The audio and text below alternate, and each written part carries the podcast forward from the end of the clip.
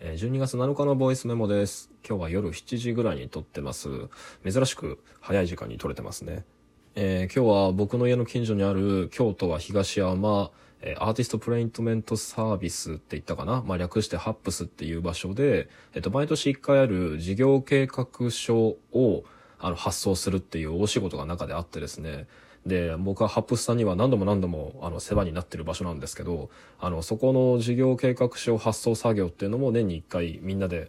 大仕事的にやるんですが、あの、今回もそれを手伝ってきました。で、こういう発送作業の場合とは僕時々参加するんですけど、まあお恥ずかしい話、結構貴重な収入源になっていたりだとかします。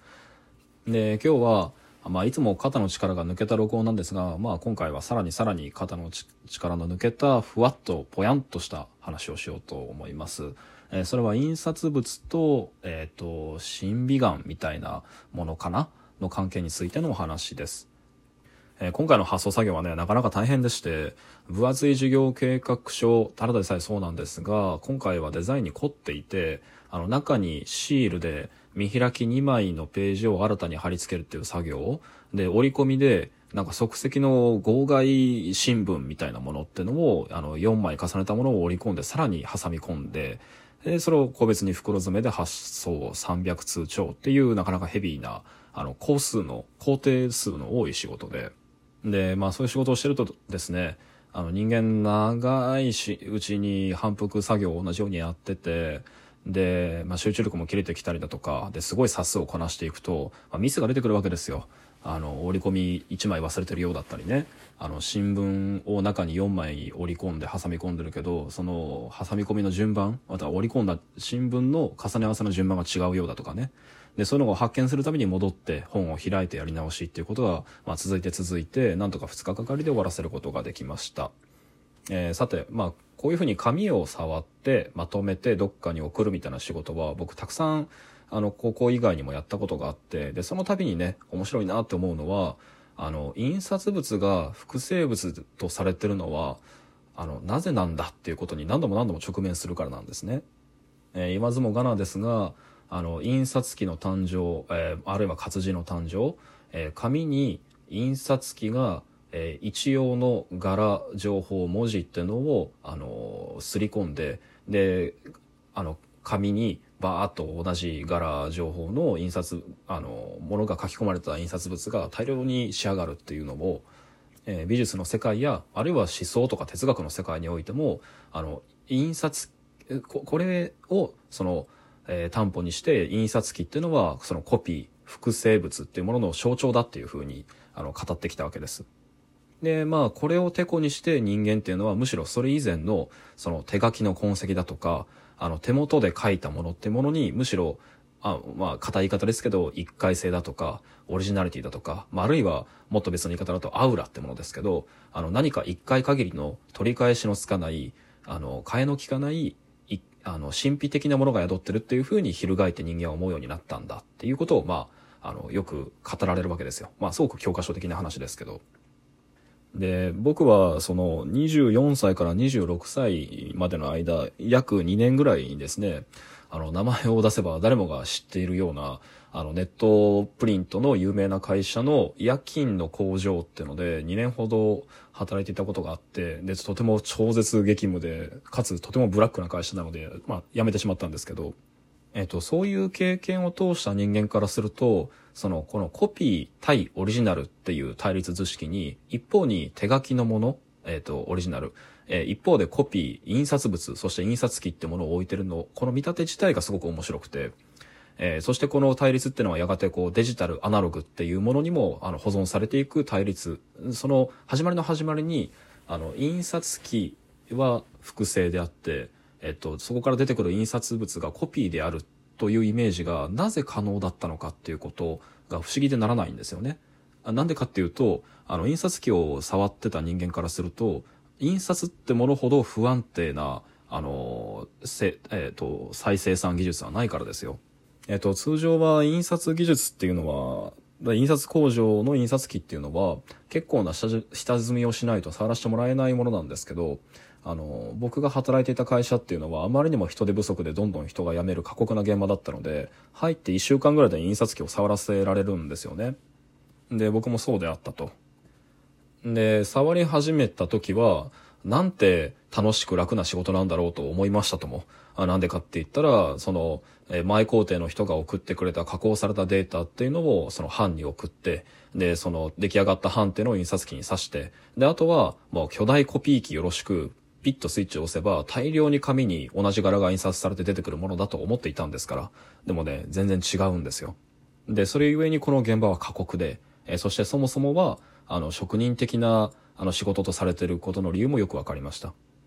えー、なぜかというと、えっ、ー、と、紙ほど一定のものはない、えー、そして色ほど一定しているものはないってことを痛感するからです。えっ、と、まあ、すごい理由はいっぱいあるんですが、まあ、ぐっと絞って言うと、例えば色っていうのは気温とか湿度にもすごく左右されるんですよね。で、さらに言うと、その紙っていうものも、あの、どの工場で生産されたものなのか、材料の木はどこのものなのか、そして、えっ、と、いつの時期送られてきて、どのような、えっと、コンディション、えど、ど、どのような流通を経てここに来たのかだとかで、あの、紙のコンディションが全然違っていて、で、まあ簡単に言うと、理由を絞って言うと、まあ、あの、粉っぽかったりとか、静電気をまとっていたりだとか、あとはそのシワがあって実はたわんでいたり、そのたわみの形は、あの、みんなバラバラであったりだとかってことにすごい直面するわけですよ。で、もっと言うと、材料の木がちょっと違うだけで、えっとな、なんかコスメの用語で言えばブルーベ、イエベ？あの、ブルーベースな色がうっすらかかっていたりだとか、イエローベースの、こう、色味がちょっと入っていたりだとかしていて、本当にこう、一定なのは厚さだけなんですよね。だから同じ紙の品目で呼ばれているんだけれども、共通してるのは本当厚さぐらいなんですよ。で、あと持った時のこう質感の感じぐらいなもんで、質感といってもね、感触というか硬さですね。硬さぐらいなもんで。で、これまた色と方も厄介で、あの、色っていうのは、あの、まあ、先ほど言ったように湿度と、その、気温で全然色が変わってしまうし、で、ど、どんな紙にするかでも色が変わってしまうし、で、吸ってるうちに印刷機の温度が上がったりだとか、あるいは、その印刷機の中に溜まった、まあ、いろんなものですよね。あの、紙のくずだったり、あるいは、その、あな、なんだろうな、ちょっと空気を含んだりとかしてしまうたびに、微妙に色が変わっていくんですよ。だ時々だから、吸ってる間に一枚一枚取って検品すると、どんどん色が変わっていくのが見える。で、その度に、あの、機械の方で、黒のインキ壺をもうちょっと解放するとか、青をもうちょっと、その、絞り直すだとかをして、あの、微妙に調整調整をして、まあ、色を一手に保とうとするんですよね。でも、検品するとわかる。あの、全然バラバラなわけですよ。色っていうのは。で、それがほぼ見えないぐらいの域地に留まってるだけってことです。で、まあこういう経験を経て翻って検討すると面白いのは、印刷機が、えっ、と、コピーであって、そこから出てくる印刷物が複製物であるっていう、この印刷機、印刷物の実態に全く即してないイメージは、じゃあ何によって担保されてるかっていうと、まあさっきも言ったように、一方には紙の方においては、あの、紙の厚さが一定であるっていうイメージで多分コピーのイメージってのは担保されてるんですよ。で、その紙の原材料が、あの、木々である、そして林のイメージであるっていう、まあ、ここにもまた幹の太さが大体一様であるみたいなイメージが多分強固にそのイメージを作ってるんだと思いますね。で、対して、えっ、ー、と、色のイメージにおいては、多分ですけど、その紙にすりつける、えー、塗りつける、つまりこう紙にどう浸透させるかっていうイメージで実は色が変わってしまうし、